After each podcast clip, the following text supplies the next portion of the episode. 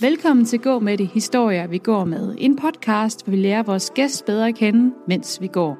I det her afsnit er jeg taget til Hedensted for at gå en tur med Vibeke. Vibeke er selvlærer keramiker og har eget værksted hjemme. Men det lå ikke i kortene, at det var den vej, hun skulle gå. Da ungdommen var farverig og verden åben, kørte Vibeke galt i en bil og fik varige men for resten af livet.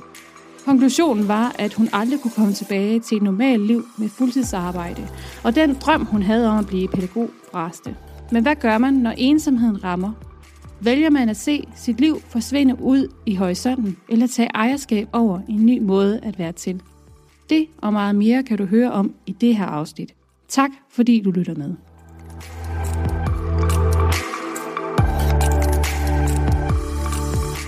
Hej Vibeke. Hej. Hej. Tak fordi du vil gå en tur med mig i dag her en øh, søndag. Vi har lige øh, mødt hinanden hjemme ved dig i dit ja. øh, kreative værksted, hvor du øh, sidder og laver keramik til daglig. Og øh, hvis jeg lige sådan skal præsentere dig, så er du øh, 24 år, ikke? Jo.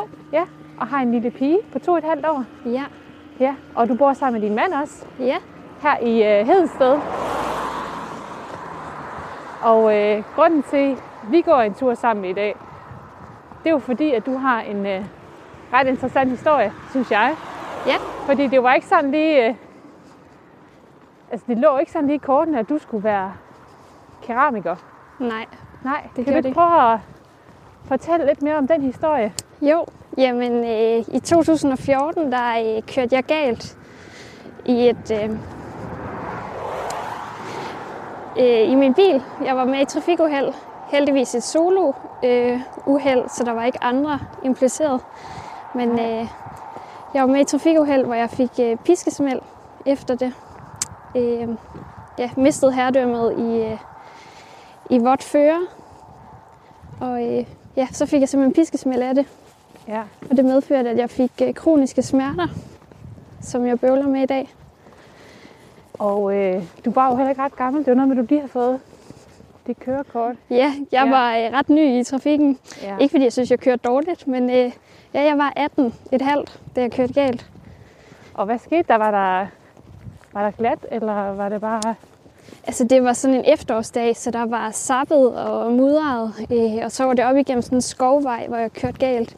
Ja. Så øh, ja, jeg kom ud i vej, eller rabatten med mit øh, højre baghjul, Ja. og mistede simpelthen øh, ja, kontrollen over bilen. Det må godt nok have været vemmeligt. Ja, helt vildt. Altså, kan du huske alt, hvad der skete, eller... Øh, jeg husker, at jeg mister...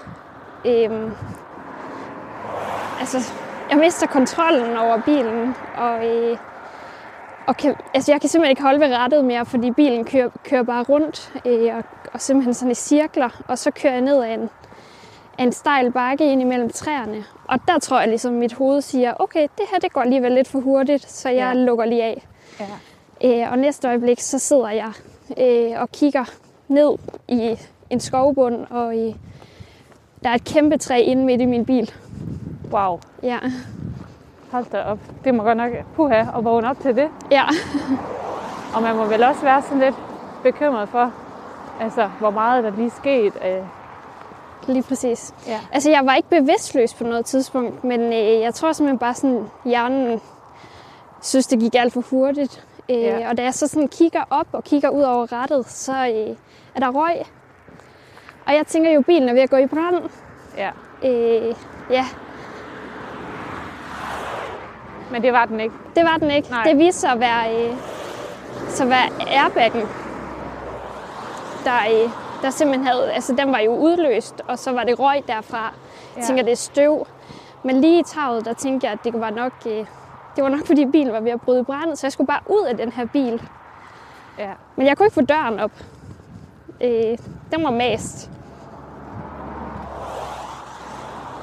Og man kunne ikke se mig, fordi jeg holdt nede i en skovbund, så jeg begyndte at dytte. For at få øh, nogen til at stoppe og for at få hjælp. Men folk de kørte bare forbi, fordi de kunne, jeg ved ikke om de ikke kunne høre mig, men de kunne i hvert fald ikke se mig. Nej. Men til sidst så var der så nogen, der stoppede og kom ned og hjalp mig. Øh, Men øh, Havde du, de, altså, havde du din telefon tæt på dig, så der ja. Var nogen, du kunne ringe til? Ja, og jeg ringede faktisk til min mand, som så var min kæreste på det tidspunkt. Ja. Øh, ja. Og ja, ja, det må være forfærdeligt at have fået det opkald, fordi jeg sagde bare, at jeg var kørt galt. Ja. Og han skyndte sig at spørge, hvor jeg, hvor jeg holdt henne, og der vidste han heldigvis sådan nogenlunde, hvor jeg var. Øh, Ja, okay. Fordi han vidste godt, at jeg var på vej hjem fra arbejde. Øh, så han kom jo drønende, og han nåede lige at komme i en ambulance, og politi de kom. Ringede du selv til ambulancen så også? Nej, Eller? det var dem, der stoppede, der gjorde det. Okay. Ja. Det, Ja. Det var virkelig... Uh, puha, man tænker bare, at det er ens værste mareridt på den måde, Ja. sådan skulle køre galt. ja. Og hvad skete der så? Så kom du selvfølgelig ind på, uh, på skadestuen. ja. Ja. Ja, så var jeg inde og blive tjekket og kom til observation i et par timer, men øh, en blanding af, at sygehuset nok havde travlt, og at de ikke rigtig kunne se noget, så blev jeg sendt hjem ja. øh, og fik at vide, at jeg skulle hvile mig.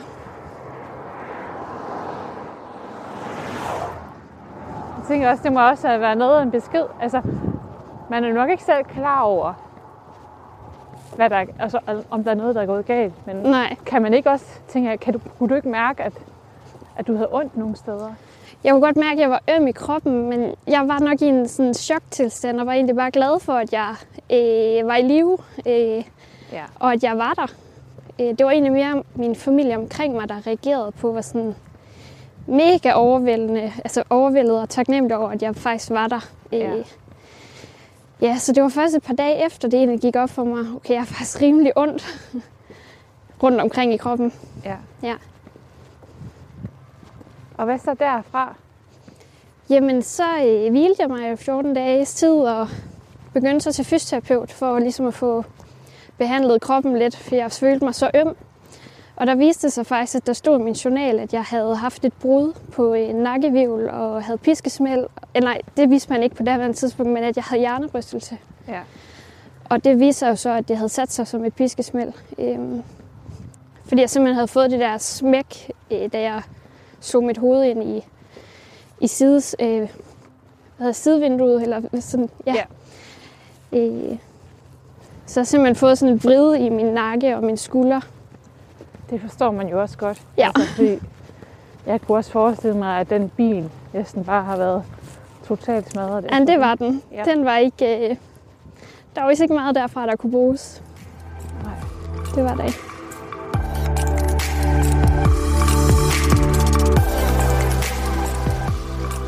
Og hvad sker der så? Altså, fortsætter du i noget genoptræning? Og, Jamen, øh, det, det, øh, ja, jeg fortsætter i fysioterapeut sådan, lige efter ulykken. Der er det sådan hver uge, jeg er afsted øh, til noget behandling.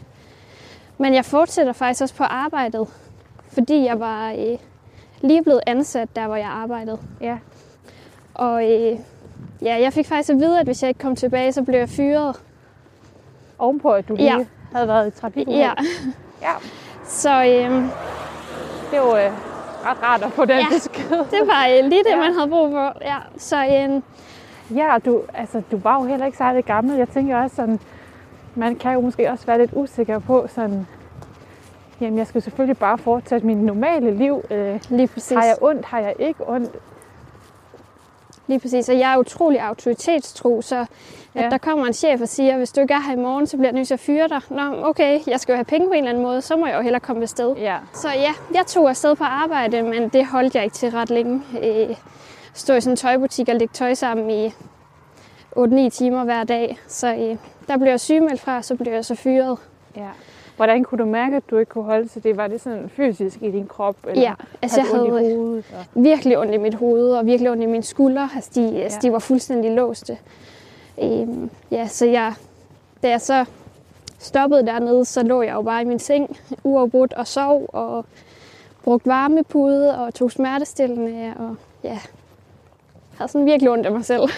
Det kan jeg godt forstå. ja. Men hvordan kurerer man, øh, at man får et piskesmæld? Men det kan man faktisk ikke. Man kan vel ikke blive opereret for piskesmæld? Nej, Så det er på en eller anden måde noget, man skal leve med? Eller det er det nemlig. hvordan bliver den konklusion? Det er det. det altså, piskesmæld er noget, der så kan sætte sig som kroniske smerter, og det har det jo så gjort i min situation. Øhm, Og det har givet mig en, øh, en funktionel lidelse. De er ikke så velkendt i Danmark endnu, øh, fordi de ikke er blevet øh, godkendt sådan rent diagnosemæssigt. Men øh, jeg har fået en diagnose, som hedder Bodily Distress Syndrom. Okay. Øh, og det betyder, at min, min krop simpelthen er i sådan en kronisk stress, øh, fordi jeg har kroniske smerter. Ja. Det vil sige, at når jeg ikke hører på, hvad min krop siger i forhold til at have ondt, så, øh, så, så sender den signaler ud til resten af kroppen. Og prøver ligesom, okay, hvis du ikke forstår det, når du har ondt i hovedet, så må du få ondt i armene. Så kan det være, at du tager en pause. Ja. Ja, så jeg er sådan, en- altså sådan en konstant stress, alarm, beredskab, altså ja, alarm. ja. Ja. Vil du sige sådan, at du altid har ondt et sted, eller er der Det nogle tidspunkter, hvor du bare kan mærke, nu har jeg slet ikke Når jeg sover. ondt? Ja. Ja. Jeg har altid ondt.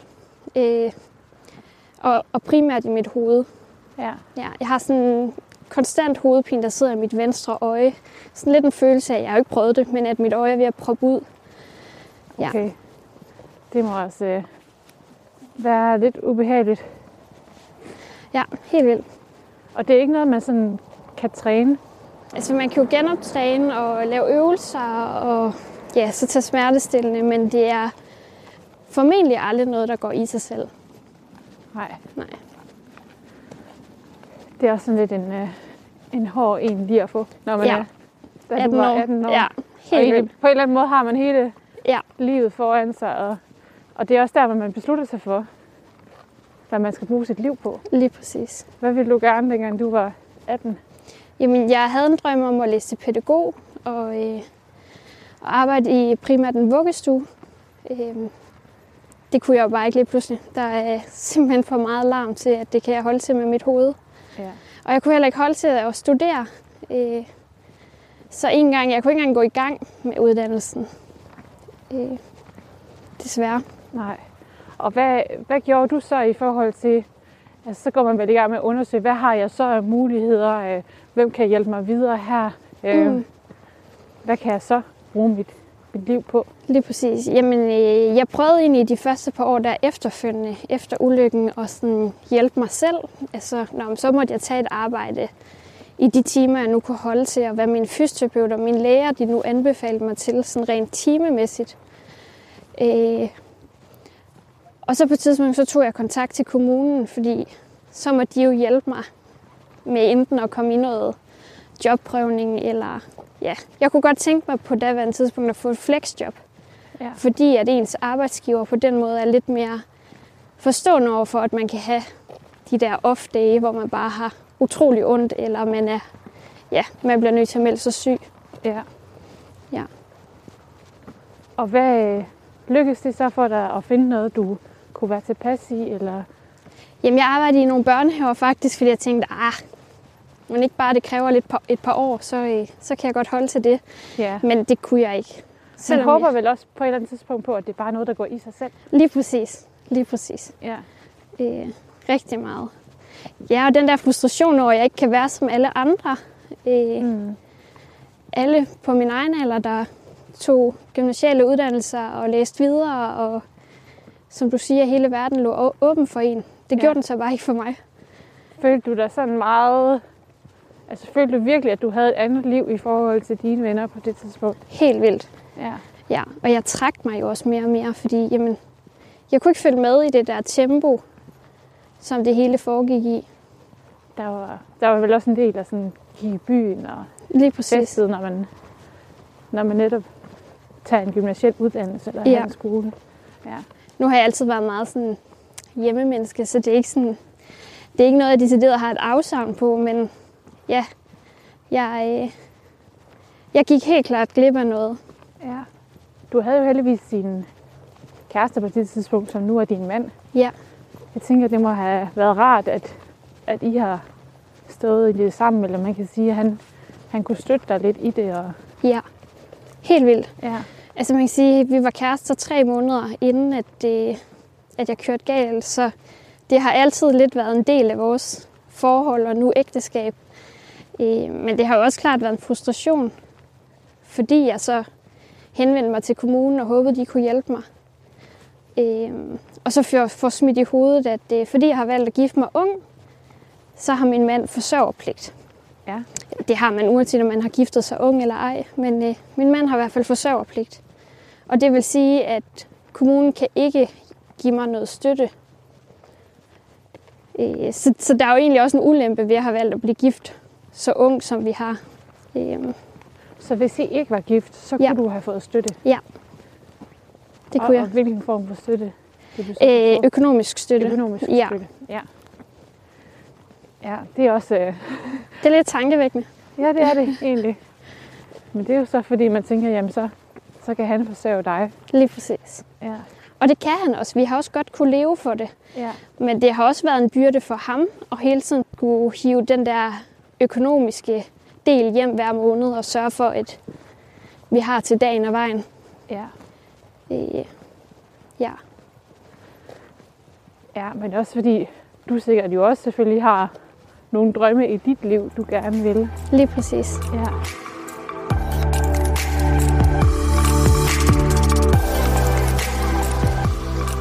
Hvordan har I klaret det sammen, sådan, synes du? Jamen altså, vi har klaret det godt sammen, på trods af de udfordringer, vi nu har. Det er klart, der er sådan en ekstra spiller med ind i det, i form af at, ja, en udfordring, hvor jeg ikke rigtig kan det, jeg egentlig gerne vil, eller kunne. Øh, men jeg synes, vi klarer det. Mhm. Ja, det synes Ja. jeg. Og nu har I jo også en pige sammen. Ja. Ja. Jeg har en datter på to og et halvt. Ja. Øh, ja, og det er det mest fantastiske. Ja, Det er det bare. Der er liv og glade dage. ja det er der sådan en lille væsen. Ja. Det kan vi komme lidt tilbage til. Jeg er lidt interesseret i, og øh, i forhold til det her med, du sagde lidt, at man ikke kunne være med i samme tempo selvfølgelig som ens venner, når man sådan oplever et, et trafikuheld på den her måde. Mm. Øh, kunne du alligevel holde fast i de venskaber, du havde på det tidspunkt, eller må du ligesom skabe dig dit helt eget liv og gå i en helt anden retning? Eller? Altså, jeg tror, de første par år efter ulykken, der øh, hang jeg virkelig i med fingerspidserne og var sådan, jeg skal bare følge med, hvad de omkring mig, de opnår. Øh, og så måtte det koste på andre områder, altså på andre fronter. Øh, men nej, altså, jeg tror, jeg er blevet mere bevidst om her i de sidste års tid, to, her efter jeg er blevet mor, at øh, der er nogle relationer, der er sunde at have, men der er også andre, der ikke har været ret sunde for mig at have. Ja. Øh, ja. Og hvad, hvad kan du sætte lidt flere ord på det? Jamen, øh, jeg har øh, sådan ret konkret nogle øh, nære relationer, som har valgt mig fra, fordi de ikke kan forstå, at jeg er kronisk syg. Jeg har altid været en ret smilende pige, og har altid sådan... Ja, jeg kan godt lide at snakke med mennesker. Øh, jeg vil ikke sådan sige, at jeg er udadvendt, men alligevel så kan jeg godt lide at møde nye mennesker. Mm-hmm. Øh, så jeg kan jo sådan udad til godt virke, som om jeg er da helt øh, frisk. Og det var også det, I sådan nævnte, da I så mig, at man kan ikke sådan umiddelbart lige mærke, Nej. at jeg øh, er, er syg og har smerter. Nej, for man kan jo ikke trække ind i dig og mærke, at du har ondt. Nej. Nej. Nej, og det er noget, jeg lever med hver dag, og det er bare heller ikke fedt at give det førstehåndsindtryk øh, hver gang, at åh, det er også bare træls at være mig, og nu skal I høre, det er forfærdeligt. Ja. øh, ja. Men jeg tænker også, at den alder der, altså når man er 18 år, der er man vel meget sådan fokuseret omkring sig selv. Altså man har Mm, nok i, i sin egen udvikling, og de der ja, teenageår, kan man stadigvæk sige, man er i. mm, Og så det, det kan måske være svært for dem at kunne rumme dig på en eller anden måde, fordi også at de vel ønskede, at du var den, som du altid havde været, og så lige Mhm. pludselig så skulle de tage ekstra hensyn til, til dig, eller tror du, det har noget med det at gøre? Eller? lige, ja, helt sikkert. Helt sikkert. Det har det. Ja. Men jeg kan godt forstå, at det må være svært. Ja. Ja. Er der så nogen alligevel, du sådan har kunne holde fast i, og nogle venskaber, der alligevel kunne Jeg holde har sådan det? få, jeg sådan siger, de, de forstår, og de accepterer mig som den, jeg er. Ja. Øhm, jeg har virkelig sorteret meget fra, og i 2019, der øh, i efteråret, der, der, der, øh, der ramte jeg virkelig bunden. Øh, jeg var utrolig ensom. Jeg havde sorteret fra selv sådan, af mine relationer, men der var også nogen, som sådan helt tæt på havde valgt mig fra. Så hvis jeg sådan kiggede rundt, så havde jeg kun lige sådan min, et par nære veninder, og så min mand, mit barn og min familie. Så jeg var virkelig ensom. Jeg manglede virkelig de der relationer, som var lidt uden for familien. Ja. Øh, og det var også det, der gjorde sådan udspringet i, at jeg købte mit eget keramikværksted. Mm. Og startede op. Ja. ja. Nu siger du ensom. Øh, hvad lægger du i ordet ensom? Jamen, øh, altså, øh, jeg elsker at være sammen med mennesker. Ja. Øh, ja. Jeg har boet på en campingplads i otte år sammen med mine forældre. Ja, Øh, mine forældre har været... hyggeligt. Ja, altså vi har ikke været campister. Nej. Øh,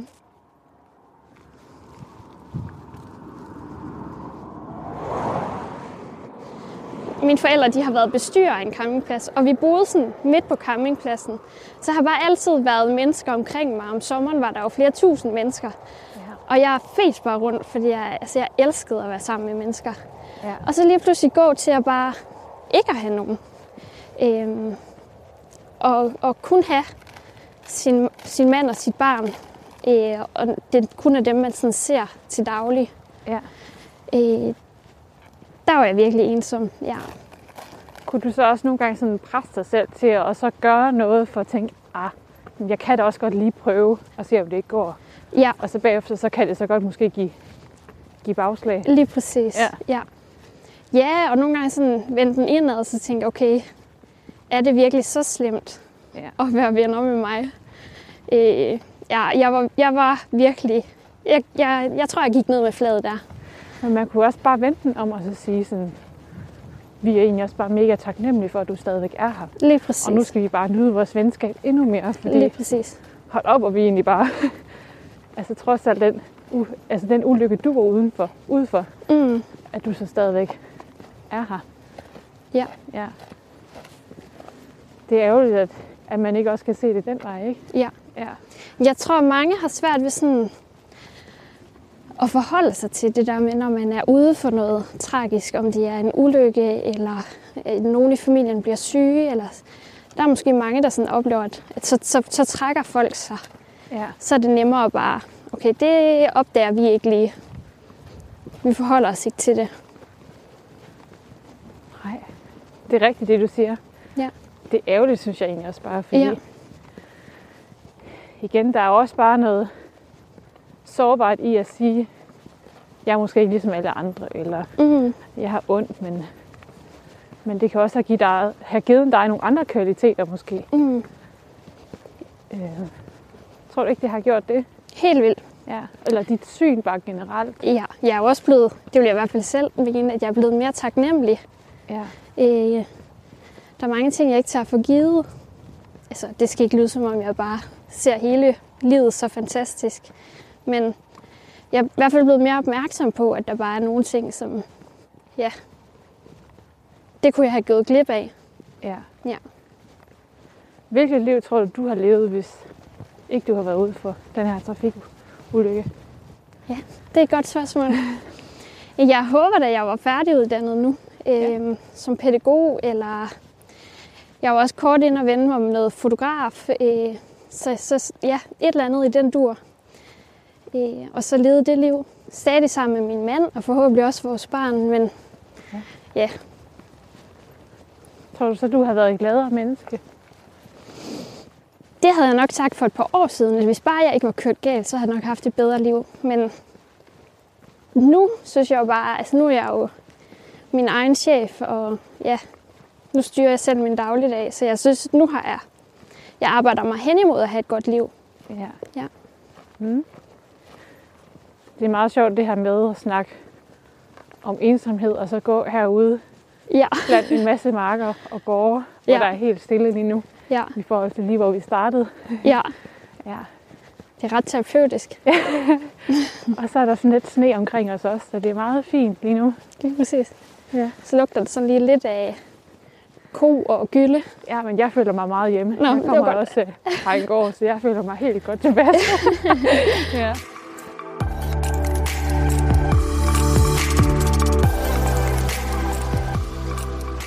Fancy, ja, vi mødte dig jo lige inde på dit værksted hjemme i øh, dit eget hus. Ja. hvor du har et værksted ude i garagen. Ja.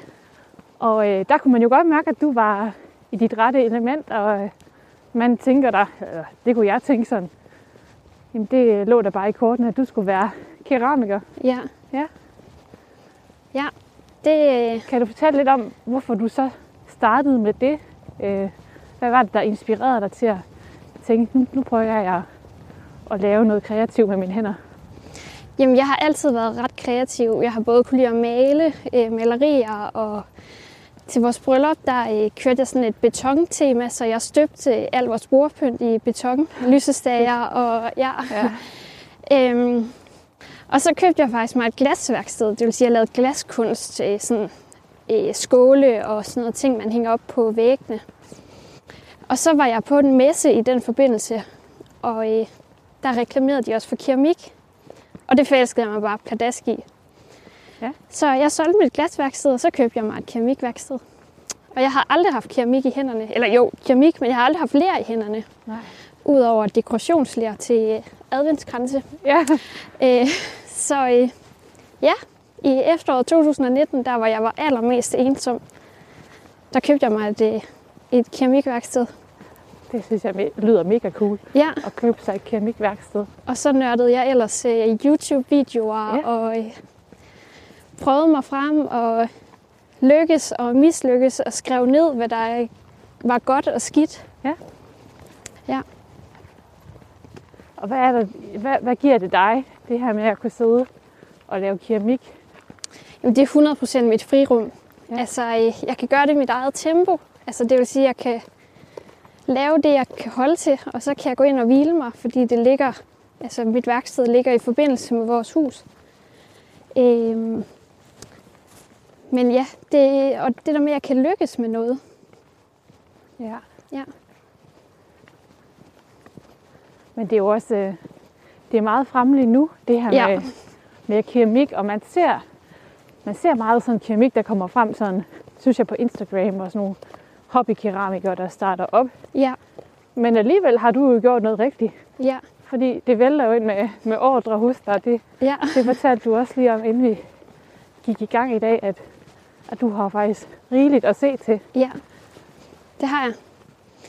Jamen, jeg tror, øh, jeg vil ikke sige, at jeg sælger mig selv, men jeg har et klart budskab og et ønske om at inspirere andre på mine sociale medier. Ja. Øh, fordi jeg har oplevet så stor en ensomhed i mit eget liv, øh, og den der længsel efter at kunne noget og få noget ud af sit liv. Så Ja. udover at sælge mine produkter på mine sociale medier, så fortæller jeg også meget, meget ærligt omkring det med at være kronisk syg Ja. og alt det, der følger med. Mm. Ja. Og hvorfor er det, du har lyst til at, at dele ud af det? Jamen, det er nok en blanding af, og det er den der kliché. Jeg har manglet nogen, der selv fortalte mig Ja, det, da ja, jeg stod i ja. det. Øhm, men åh, hvis der bare var en, der rakte ud til mig, dengang jeg var allermest ensom.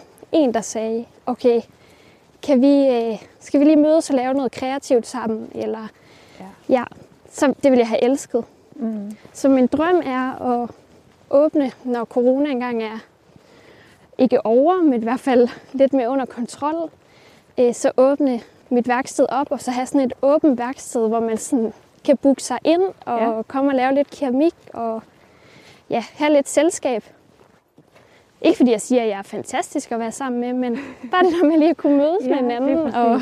Ja, ja, det lyder som en god idé. ja. Ja. Hvordan, altså i forhold til, til dine kroniske smerter og sådan noget, kan du godt øh, være i det, når du sidder og laver ler og former det? Og jeg Ja. tænker, det må også være sådan lidt fysisk krævende ja. arbejde på den måde. Det er det også. Ja. Øhm, især det at dreje på en drejeskive er ret hårdt. Så jeg øh, laver det, man kalder støbe og øh, pladeteknik. Det er sådan Ja. nogle ja, teknikker inden for keramik. Men så, så drejer jeg det, jeg nu kan holde til. Øhm, der skal man lægge sådan ret meget vægt i med sin overkrop, og det er jo klart, der er jeg udfordret. Øh, men så, så laver jeg bare de andre teknikker, og det synes jeg er mega spændende. Jeg støber ja. meget mit keramik, og det viste jeg jer i mit øh, værksted, inden vi gik. Ja. Og det ligger så lidt op af det der med, at jeg støbte alle vores ting øh, i beton Mm. til vores øh, bryllup. Det minder meget om hinanden, og det synes jeg var vildt spændende. Ja. Ja. Hvad, hvad gør man, hvis man ikke støber?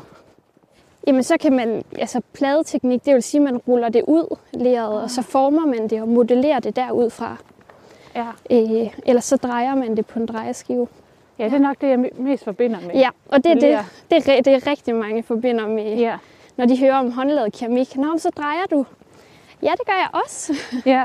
Og det håber jeg også lidt kan fortælle sådan mere om på min Instagram, at der er også mange andre teknikker, og der er ikke, i hvert fald fra min synsvinkel, ikke én teknik, der er den rigtige. Nej. Fordi jeg har, altså selvom jeg ikke drejer, så har jeg stadig hvert produkt i mine hænder. Ja. Og det er jo også øh, det her med også igen at kunne gøre det til dit eget og sætte dit eget præg på det. Ja. Hvordan har du fundet, fundet din, din ånd i det, eller din keramiske, kunstneriske hvad skal jeg sige, aftryk? Ja, jamen øh, det har jeg også tit spurgt mig selv om, og jeg har jo ikke et ønske om at kopiere andre. Øh, jeg tror, jeg har prøvet mig meget frem og fundet ud af, jamen okay, det her det kan jeg godt selv lide, Mm. og det kan mine kunder også godt lide. Ja.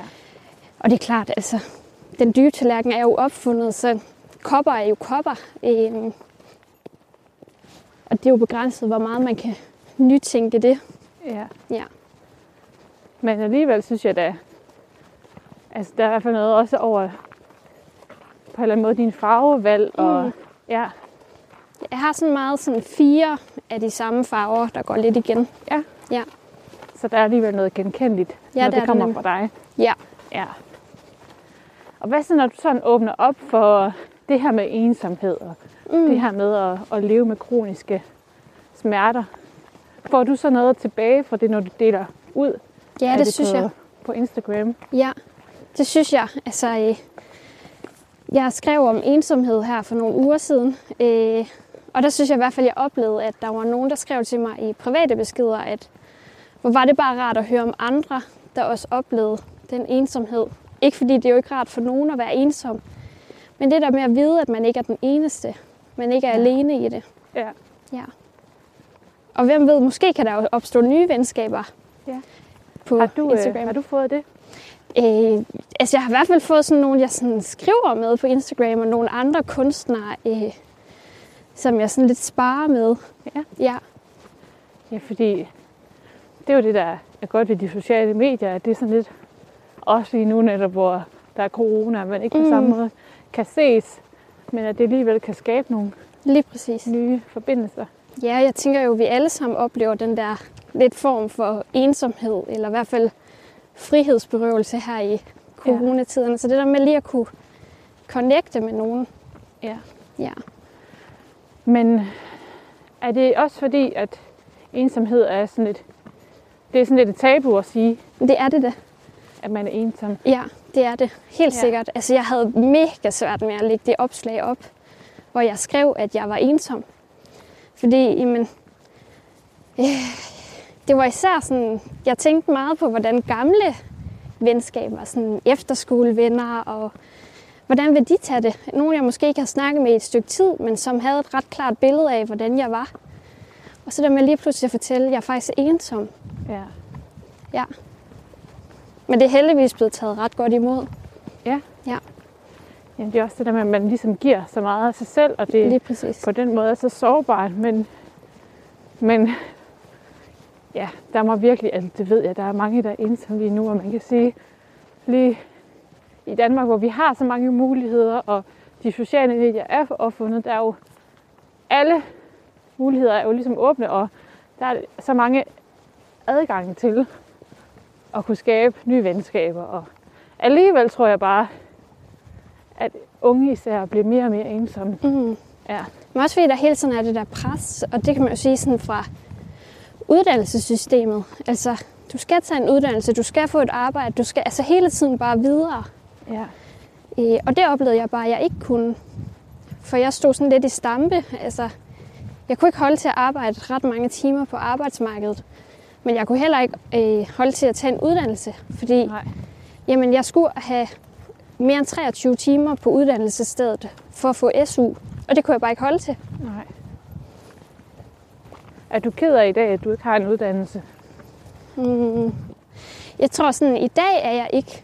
For i dag er jeg kommet til et sted, hvor man skal ikke have en uddannelse for at have et godt liv. Nej. Altså, det er ikke det, der definerer en. Men jeg har haft mine kampe med både familie og men også venner, der sådan, hvorfor tager du ikke bare en? Du kan, ikke, du kan ikke noget, hvis du ikke har en uddannelse. Det ved jeg også godt, det er jo sådan, vores system er skruet sammen. Men ja, i dag er jeg ikke ked af det. Nej. Nej. Men det er også ret hårdt egentlig, for du kan ikke noget uden uddannelse. Lige præcis. Ja, fordi du har jo også alligevel gået mange år i folkeskole, Mm, hvor man ligesom har lært alt det basale. mm. Øh, så øh, Men man kan sige, at det er jo det, man får sådan at vide fra regeringen. Og, altså, at når du er færdig med folkeskolen, så skal du gå videre og tage en uddannelse. ja. Øh, ja, det gjorde man jo ikke engang. nej, der var det ud af 8. skulle man ud klasse. af- Og så. Ja. Jeg tænker også bare nogle gange, at man bare uddanner for at uddanne. Ja, Fordi der netop er mange, der, der ender i arbejdsløshed, fordi der bliver uddannet for mange lige præcis. inden for det samme område. Og Ja, så, det der der med, bliver er så- mangel på dem, der egentlig tør håndværksfaget også. Ja. Ja. Altså, var der en keramikeruddannelse nu, så tog jeg den helt 100, hvis jeg kunne holde til det. ja. Øh, der er des, desværre ikke sådan decideret på det med uddannelse. Er der ikke det? Nej, de er blevet Så er lukket. sådan nogle aftenskoler, eller? Jamen, der er sådan noget på designskolen, for eksempel i Kolding. Øh, men det er ikke sådan decideret keramiker. Nå. Det er mere en designer. Øh, Det troede jeg faktisk, der var. jamen, det er der ikke det mere, desværre. De er blevet Okay. lukket. Det må alligevel også være svært. Altså, Ja. det ser enormt nemt ud, dem der kan. ja, det er ikke nemt. Men, ja. Jeg kan huske, dengang der var det der, øh, der var den der øh, i fjernsynet, sådan en øh, keramiker. Ja, hvad var det, hed? Keramikerddysten? Ja. Eller, ja, Ja, det var, øh, det var ret sjovt at se. Ja. Så kan man også se, hvor, hvor meget det egentlig kræver. lige præcis. Og den der proces også, altså, det er jo ikke bare lige noget, man lige kan lave på en eftermiddag. Mm-mm. Der er også mange ting, der kan gå galt i selve, både når det skal tørre og brænde. Ja. Og, ja, Hvis det tørrer for hurtigt, så kan det sprække, og i brændingerne, der viser det sig først der, om du har glaseret det godt nok, eller om tingene bliver skæve, eller ja, ja. ja. Det, vil også, det kan jo vel også nogle gange være sådan lidt, tænker jeg, hvis du så får nogle masse bestillinger ind, og så må stå der og sige, at øh, det skal lige tørre, du kan få det om tre uger. Eller, Præcis. ja, Ja, lige nu har jeg sådan virkelig lang leveringstid på øh, tallerkener. Når folk sådan siger, jamen, hvor lang tid er lang leveringstid? ja. Jamen lige nu er det halvanden, to måneder. Men jeg kan bare ikke lave det hurtigere, end jeg gør det. Nej. Øh, så, så sådan er det. Og det er jo også et håndværk. Øh, Men det er jo også derfor, man vælger dig frem for at gå i IKEA. ja, lige præcis. Der kan man vel også godt, eller oplever du det, at man godt kan sige, okay, det er, jo, det er fint med mig. Altså, det tager den tid, det skal. Ja. Ja. Ja, jeg har flere, der skriver, at jeg vil også gerne både betale den pris, det koster, men også at vente på, på det, fordi det er decideret håndværk. Det er ikke bare masseproduktion. Nej. Øh, Nej, det er meget sejt. Ja. Og er du så glad der, hvor du er nu? det er jeg. Ja. Jeg forsøger stadig sådan at finde balancen på sådan at få, altså have kroppen med i det, at kroppen kan holde til det. Ja. Og så er jeg også bare typen, at når jeg først er gået ind i noget, så går jeg all in. Øh, så lige nu ligger jeg jo mega mange timer i det, og jeg arbejder langt flere timer, end hvad jeg egentlig er vurderet til at kunne arbejde, fordi at, jamen, jeg kan selv styre det. Ja. Og så, når okay, nu, nu siger kroppen lige ro, altså den beder om ro, så går jeg ind og lægger mig i sengen eller sofaen, og så tager jeg lige 25 minutters pause, og så kan jeg fortsætte igen. Ja. Ja. Jamen, det er, det er fedt på den måde at kunne være herre over sit eget liv. Lige præcis. Og det er meget inspirerende et eller andet sted, at du øh, alligevel har kunne formå at, at gøre det, du gerne vil. Mm. Og ikke bare læne dig tilbage på sofaen og så sige, jamen, så kan jeg ikke noget resten af mit liv. Og det var jo lidt der jeg stod. Altså, da jeg henvendte mig til kommunen, der fik jeg at vide, at jeg skulle blive skilt fra min mand, fordi så øh, kunne jeg få... Øh, så kunne de give mig støtte i forhold til, at jeg var så var enlig forsørger for vores Ja. datter. Ja. Ellers så kunne jeg vente på min pension. Og det er jo sådan noget om 50 år. Eller, altså, Hvad skal man så lave? Ja, det er præcis. Og jeg ja. oplevede lidt bare sådan at svinde hen, oh, fordi... Jeg er glad her. Ja, der er virkelig glad. øh, jamen, fordi at jeg ikke rigtig... Jeg svandt bare hen. Fordi ja. hvad havde jeg stået op til, ud over mit barn og, og, min, og min mand? Ja. ja. Så jeg har virkelig skabt mig sådan en frirum, ja. hvor jeg bare vågner om morgenen og tænker, yes, i dag skal jeg i værkstedet. Det må virkelig være dejligt ja. at have det sådan. Ja.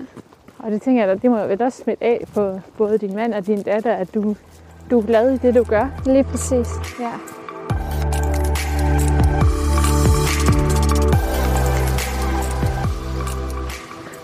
Ja, vi, vi kan, jeg er lidt interesseret eller nysgerrig i sådan at høre lidt mere ind til, sådan, hvad du sådan drømmer om lige nu, hvor du er. Ja, jamen, øh, jeg tror, jeg drømmer om at kunne åbne, altså få et større værksted, øh, hvor jeg har mere plads. Jeg har ikke sådan mega meget plads lige nu. Vi bor til leje. Ja. Øh, vi solgte vores hus sidste år i håb om at finde noget, der er større. Øh, lige nu er der er bare ikke sådan mega mange huse til salg, så vi venter. Øh, men jeg drømmer om at få et større værksted, hvor jeg kan få plads til et større, ja, til at kunne åbne op og holde kurser, og som jeg nævnte før, øh, det med at holde et åbent værksted. Mm. Hvis man har brug for at komme forbi selv og lave noget keramik, eller bare at sidde og kigge på, at jeg laver keramik, så kunne jeg virkelig godt tænke mig sådan at åbne op. Ja. ja.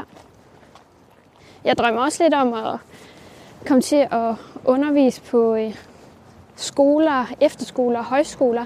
Ja. Ja, det kunne jeg helt godt tænke mig. Og hvad, altså, er det også i keramik, for eksempel, du kunne ja. tænke dig at undervise ja. i? Ja. Netop fordi det der med, at jeg selv oplever, det er sådan frirum og sådan efterskoler og højskoler, jamen, det er jo altså, det er jo den alder, hvor man sådan begynder at definere sig selv. Ja.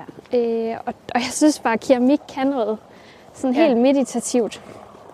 Tænker du også, at du vil sådan henvende dig særligt, altså nu, nu nævner du selv de unge, men altså, mm. skal det også, altså vil, vil du også sådan særligt ud til, til andre, der måske mærker det her med at være ensom, eller? Det kunne jeg helt godt tænke mig. Ja. ja. Øh, jeg har sådan en lille drøm om, øh, det er ikke fordi jeg ønsker at være sådan en stor, kendt foredragsholder, men at komme ud og fortælle om det der med, at når man står lidt et sted i sit liv, hvor man er tabt imellem to stole, om det er forsikringen, eller kommunen, eller, ja, eller man bare er gået lidt i stå, at man så faktisk godt kan rejse sig igen. Ja. Øh, og få noget ud af sit liv. Ja, for det kræver da også en enorm viljestyrke. Mm. Fordi når man egentlig har nok i bare på en eller anden måde at have ondt, Lige og så alligevel hele tiden skulle løfte sig selv op. Ja. Har du allieret dig med nogen, der ligesom sådan, jeg kunne, øh, kunne ligesom bevare den positive energi, eller sådan kunne give nogle indspark sådan løbende? Jamen altså, øh, jeg hører sådan ved andre kunstnere, hvad de sådan gør, og hvad deres sådan, tanker og drømme er, men derudover så, så, ja, så prøver jeg mig egentlig også bare lidt frem. Ja. Jeg tror du ikke også, det på en eller anden måde er den bedste måde at lære på? når man sådan skal ud og sådan skabe sit eget og være kunstner og sådan, så skal man vel på en eller anden måde heller ikke kunne ligne for meget andres udtryk. Nej, det er nemlig ja. det, og det er jo mega svært inden for det her kunstnerfag, det her kreative fag, at man helst ikke skal kopiere andre. Så jeg har egentlig været meget sådan, til at starte med fulgte jeg ikke nogen andre keramikere på mine sociale medier, fordi jeg vil ikke blive inspireret af dem, uden sådan at tænke over, at jeg blev inspireret. Men sådan vågne op en dag og tænke, ej, det der, det var bare en vild god idé. Og så når jeg har produceret det, så viser det sig egentlig, at det var opfundet. Eller giver det mening? Ja. ja. ja. Så derfor har jeg egentlig prøvet sådan at holde mig lidt fra det og sådan prøve ja. at køre mine egne tanker. Mm-hmm. Og så er jeg meget sådan, jeg kan godt lide Pippi-citatet, som er gået lidt igen. Det der med, at det har jeg aldrig prøvet før, så det kan jeg helt sikkert godt finde ud af. Ja. Fordi jamen, jeg har vidderligt bare kastet mig ud i det. Øh, og tænkt, Nå, det lærer jeg nok. Ja. ja. Og det gør man jo også, ja. hvis man gerne vil. Lige præcis. Men der må alligevel også være noget i dig, der synes, det, altså det er det rigtige at gøre, eller det, det er fedt at sidde der og skabe, fordi ellers så tror jeg ikke, man har lyst til at blive ved igen og igen og Nej, igen. Jeg har også dage, hvor jeg sådan, tingene er brændt i stykker i ovnen, eller det har ikke artet sig, som jeg ville. Og der, altså, der skal jeg virkelig lige hanke op i mig selv og sige, okay, vi Ja. prøver igen. Kan det ikke også være svært, hvis man sådan ved, okay, jeg skal bare have den her ordre afsted, og så ja, kan du bare se, jamen det, Det lykkes ikke. det lykkes bare ikke. Nej.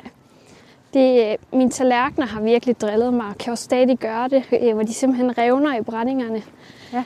Øh, og det er virkelig sådan lidt... Øh, er det meget stressende, når man faktisk ved, at man har bestillinger på det. Ja. Ja. Men sådan er det, og det er også det, jeg giver udtryk for på mine sociale medier, at jeg er autodidakt keramiker. Ja. Så der vil være fejl, og jeg, altså jeg øver mig øh, hver dag, og jeg bliver klogere hver dag. Og det er jo mega fedt ja. at opleve, at man faktisk kan blive klogere på den måde, selvom man ikke går i skole. Ja, og der må alligevel også være meget, du skal bruge i forhold til at opbygge din egen forretning, og alligevel også tænke sådan, hvordan skal jeg prissætte mine ting, hvordan skal jeg Mm. komme ud med mine budskaber. Mm. Altså, du må alligevel have gjort et eller andet rigtigt, tænker Ja. jeg, siden at du kan få så mange bestillinger ind. Hvad, Ja. hvad har du gjort for at, at komme så godt ud? Jamen, jeg har, tror altid, jeg har været sådan lidt selv, altså sådan meget selvstændig, eller sådan, øh, meget sådan kæmper. Jamen, så, så prøver jeg bare, når det lykkes ikke, så rejser jeg mig op igen og prøver noget andet. Øh, jeg har også en mand, altså min mand, han er selvstændig tømrer. Øh, Ja. Så sådan ren regnskab og økonomi, der er han jo, ja, der er han sådan min øh, hjælper, fordi øh, det er ikke sådan min stærke side. Mm. Nej. Så på den måde, så øh, supplerer vi hinanden godt. Ja. Ja. Og, øh, ja. og på en eller anden måde, så er det også noget, man bliver dygtigere og dygtigere til, jo, jo flere gange man gør det. Mm. Ja. Ja. Hvad vil du øh, sådan give af gode råd til, til andre, hvis øh, man sådan selv måske også føler lidt, at tingene godt kan være lidt håbløst, og måske man ikke lige kan gå den vej, man gerne vil? Jamen, altså, altså det er jo klart, øh, der skal være en økonomisk del i det. Altså, man skal jo kunne få det til at løbe rundt, man skal jo få mad på bordet. Så hvis man kan det, altså vi har kunne klare os på min mands øh, indkomst. Øh, ikke fordi vi, det er ikke mange penge, men, men det kan vi. Og derved har vi jo den frihed, jamen okay, så kan jeg faktisk, så kan jeg give mig selv lov til at forsøge. Øh, så jeg tror, mit råd er sådan, at hvis man har en økonomisk frihed i forhold til det, Ja. og så bare kaste sig ud i det. Altså, ja. man bliver jo klogere, og øh, jeg startede med at lave glaskunst og tænkte, det var det, jeg skulle. Det var det ikke. Øh, så solgte jeg det, og så prøvede jeg noget andet. Og det må vel også, øh, jeg tænker da på en eller anden måde, det lyder til, at I får det til at fungere ret godt, din Mhm. mand og dig. Ja, Det har vel også krævet sådan lidt forventningsafstemning, eller ja, i forhold til, øh, hvad er det det, du skal investere dine penge i? Er det det, der giver mening? Og, lige præcis. ja. Ja. Men det har, været, det har han været meget opbakkende omkring ja. at følge har han. Jeg det. tror, altså min mand har jo også oplevet en, en kone, som altså, er svundet meget hen, og det der er lidt opgivende, hvad skal jeg så? Ja. Så når han så ser, at jeg bare lyser op ved at have fundet et sådan virkelig frirum, hvor jeg forsvinder helt hen, men det er klart, det kan man jo ikke gøre andet end at bakke op om. Nej, Øh, nej, det, det synes jeg, det er godt at høre. ja. Ja. Hvis jeg skal give et andet råd, så tror jeg meget, det er det der med at mærke efter. Hvad gør en glad? Ja. Altså, er man et sted i sit liv, hvor man er glad? Øh, Hvis ikke man er, så, så, så vil jeg bare give det råd, at man revurderer sit liv. Ikke fordi, at man kan selvfølgelig ikke gøre det fra den ene dag til den anden, men, men det der med at finde ud af, hvad gør en glad? For vi har godt nok kun det her ene liv, og vi, altså, vi er bare på den måde vores egen chefer. Ja, lige præcis. Og øh, jamen, det synes jeg også er et helt vildt godt råd, fordi man kan jo godt tænke sådan nogle gange, okay, der findes jo rigtig meget keramik. Mm. Der findes jo rigtig mange tallerkener i omløb, kopper. Altså, hvor, hvorfor kunne jeg, eller hvorfor skulle jeg kunne gøre det bedre Mhm. end nogen andre? Ja. Men det synes jeg da, at du er et godt bevis på, at det kan man godt få en forretning. Ja, og jeg har også dage, hvor jeg tænker, okay, det går bare væsentligt bedre for andre, og hun er så uddannet, eller han er virkelig bare mega nørdet på keramikområdet, så der kan jeg bare slet ikke følge med. Men jeg tror også lidt, at folk de støtter min virksomhed, ja. fordi jamen, jeg har den historie, jeg har, og jeg kæmper. Jeg står op hver morgen og kæmper i mit værksted. Ja. Ja, Ja, nemlig. Altså, det er lige så meget dig, men egentlig også... Øh, ja, som du siger, det er din historie, og, og ja. Det kan man jo også godt se i det keramik, du laver. Og Ja. derfor gør det jo heller ikke noget, at det... Det må ikke være perfekt. nej, Det er ikke det, man ønsker. lige præcis. Men ting er jo også, de er jo håndlavet, så det, du får heller ikke, hvis du bestiller seks kopper, så får du ikke seks kopper, der er Nej. øh, snorlige. Fordi jamen, jeg har haft dem alle sammen i hænderne. Ja, Øh, det er meget fint. Ja, som en kunde sagde til mig en dag, øh, fordi jeg, altså, jeg, jeg tror, min, mine produkter, hun havde bestilt en ordre, og dem blev en dag forsinket, fordi jeg havde sådan en rigtig dårlig dag med mange smerter. Og så siger hun, jamen ved at købe dig, så, kø, så vælger man hele pakken. Nej, Man er køber fint ved mig, fordi at, Ja. jamen, jeg har de udfordringer, jeg har, og det vil man gerne støtte op om. Ja. Jamen, jeg tror også bare, det, det kan hjælpe en, hvis man bare er ærlig omkring nogle ting. Lige præcis. Og det behøver ikke at handle om... Nu snakker vi jo meget omkring din forretning og dit keramik. Mm. Men man kan jo godt overføre det til ens eget liv. Altså, nogle gange så har vi så travlt med, at man skal for eksempel svare hurtigt på en mail, og man skal være til stede hele tiden. Og, men jeg oplever i hvert fald også nogle gange, hvis man bare er god til at sige, ved du hvad, i går, der hele, hele min, min verden ramlede lige, fordi jeg havde lige et, øh, et barn, der var syg og sådan noget. Mm. Så, så som om folk de sådan, jamen selvfølgelig, altså, ja, det kan alle godt forstå, fordi altså, det er jo bare et liv på den måde. Altså, alle oplever nogle gange, at det går op og ned, og, og der kan komme ting i vejen. Men det her med at sige det højt også, lige præcis. så kan man også bedre hjælpe hinanden på en anden måde. Og det er jo det, der florerer på Instagram, det der med, at alles liv ser perfekt ud. Fordi man kun ser 10 stories fra om dagen, hvor de er øh, 15 sekunders varighed. Ja, Og nogle gange tænker jeg da også, skal jeg vide, at mine kunder tænker, jeg er i værkstedet hele tiden. Så jeg øver mig i sådan at lægge en story op, hvor jeg sådan, Nå, nu har jeg lige smidt mig på sofaen i 20 minutter, for kroppen har brug for ro. ja, Fordi så ved de, nå okay, hun er lige øh, ude af værkstedet. ja. Jamen igen, fordi det kan være svært at se på dig. Ja. Du er igen smilende, og jamen, du kan da sagtens lige sidde og lave dit keramik, Ja, men også at, at vise bagsiden af det. ja.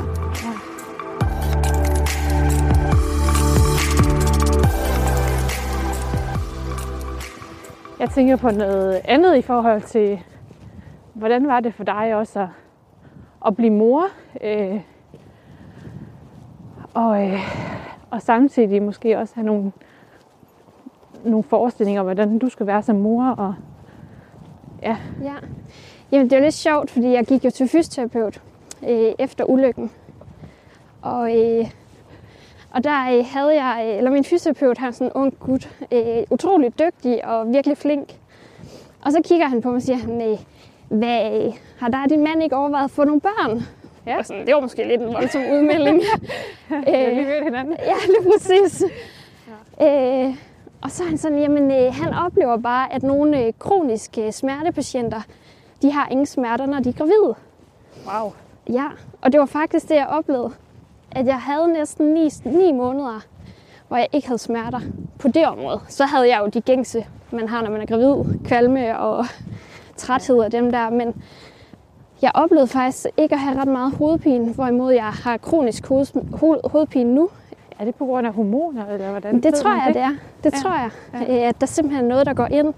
Han snakkede også om, at man kunne godt opleve, at man så efter at have været gravid, at så havde kroppen fundet ud af, okay, jeg kan faktisk også godt fungere, uden at have ondt. Men jeg har så, altså, jeg har smerter igen. Ja. Men øh, det var vildt fedt at opleve.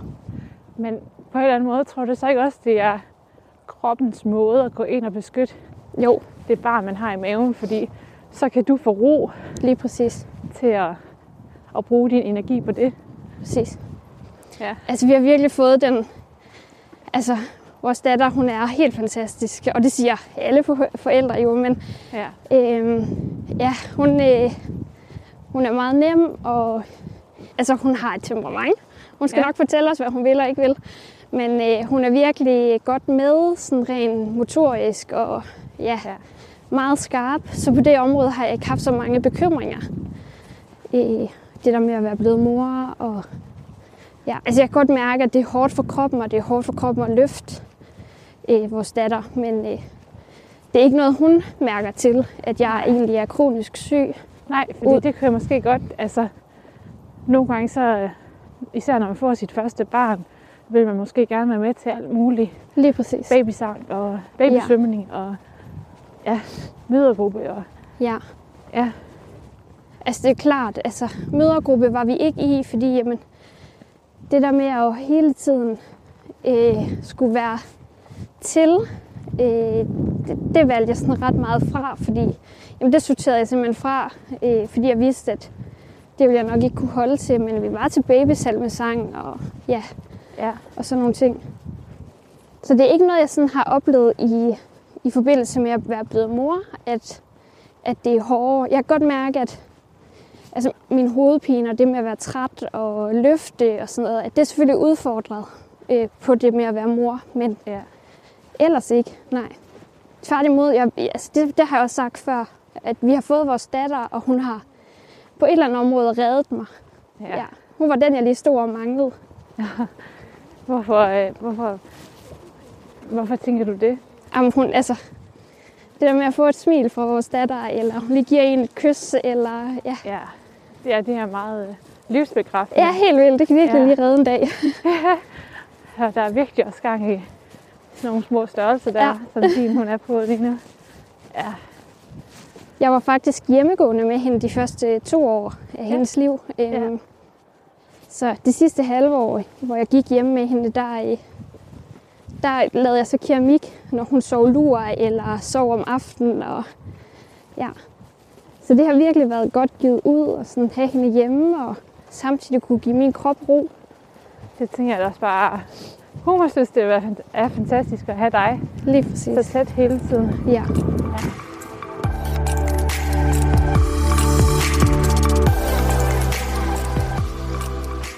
Vi kan her til sidst bare vil sådan lige øh, at stille tre spørgsmål, ud over de spørgsmål, de mange spørgsmål, jeg allerede har stillet dig. Ja. Så lige tre hurtige her til sidst. Ja. Mit første spørgsmål, det er ikke et spørgsmål, men det, det er en start på en sætning, som du gerne må øh, færdiggøre. Ja. Sårbarhed for mig er... Og vise mit ærlige jeg. Ja. Ja. Og vise lidt ærlig jeg. Ja. Det der med virkelig at ture og stå ved, at jeg har de udfordringer, jeg har. Og, og fortælle om det. Ja. Ja. Det tænker jeg lidt af min sårbarhed. Mega fint.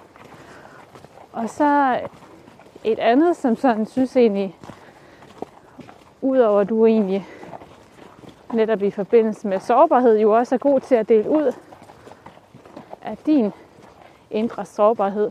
Men jeg tænker også, at der ligger meget power i dig, og, øh, så derfor kan jeg ikke lade være med at spørge, hvad, hvad din superkraft er.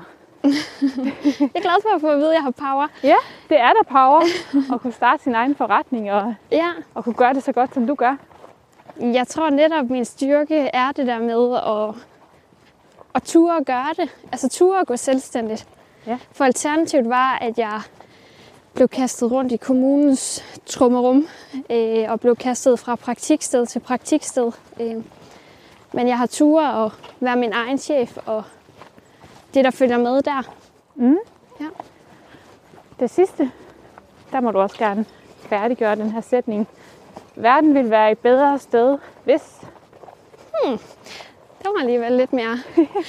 øh, hvis man tør, at- altså verden vil være et bedre sted, hvis man tør at stå ved den, man er, og tør at, at gå efter sine drømme. Ja. Det tænker jeg vil, så, altså man vil jo, mange oplever det med at have stress og det pres fra hele samfundet, men jeg tænker, at verden vil være et bedre sted, hvis man turde gå efter sine drømme. Ja, Ja. meget fint. Tusind tak for den her gåtur, hvor var det øh, dejligt at høre din historie, og meget igen inspirerende, at øh, du har kunne formå at finde din vej Ja. og gøre det, som du gør i dag, og er glad der, hvor du er. Det bliver spændende at følge dig videre frem.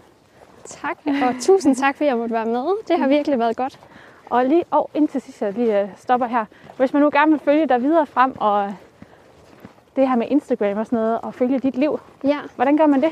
jamen øh, jeg har en Instagram, men også en Facebook-side, der hedder Grønkær Keramik. Ja. Og øh, lige nu er jeg faktisk ved at arbejde på en, øh, en webshop, som jeg får op at køre, så øh, mine produkter bliver solgt den vej. Ja, Så ja, spændende. Så kan man i hvert fald gå derind og følge dig og Ja. din hverdag. det er man meget velkommen til. Ja, fedt. Tusind tak for nu i hvert fald. Selv tak. Tak fordi du øh, lyttede med i den her samtale mellem Vibeke og jeg. Jeg synes, det var en enormt inspirerende øh, snak, Vibeke hun åbnede op for. Især det her med at øh, gå med sin drøm, selvom øh, livet kan se meget meningsløst ud, og selvom det ikke lige former sig, som man måske havde forestillet sig, så alligevel gå efter sin drøm og kæmpe for det. Og øh, det er Vibeke virkelig et godt bevis på. Og hun tør dele ud af sin sårbarhed og tør tale højt omkring at være ensom, som jeg tror også mange kan relatere til. Jeg håber, at du øh, fandt den her podcast inspirerende, og jeg håber, du vil lytte med igen. Og ellers er du som altid velkommen til at skrive til os. Du finder os på Gå med det på Instagram. Vi lyttes ved.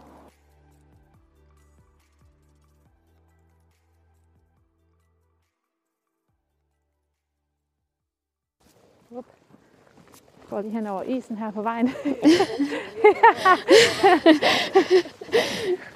hvor er det? Altså, jeg har ingen fornemmelse af, hvor vi er.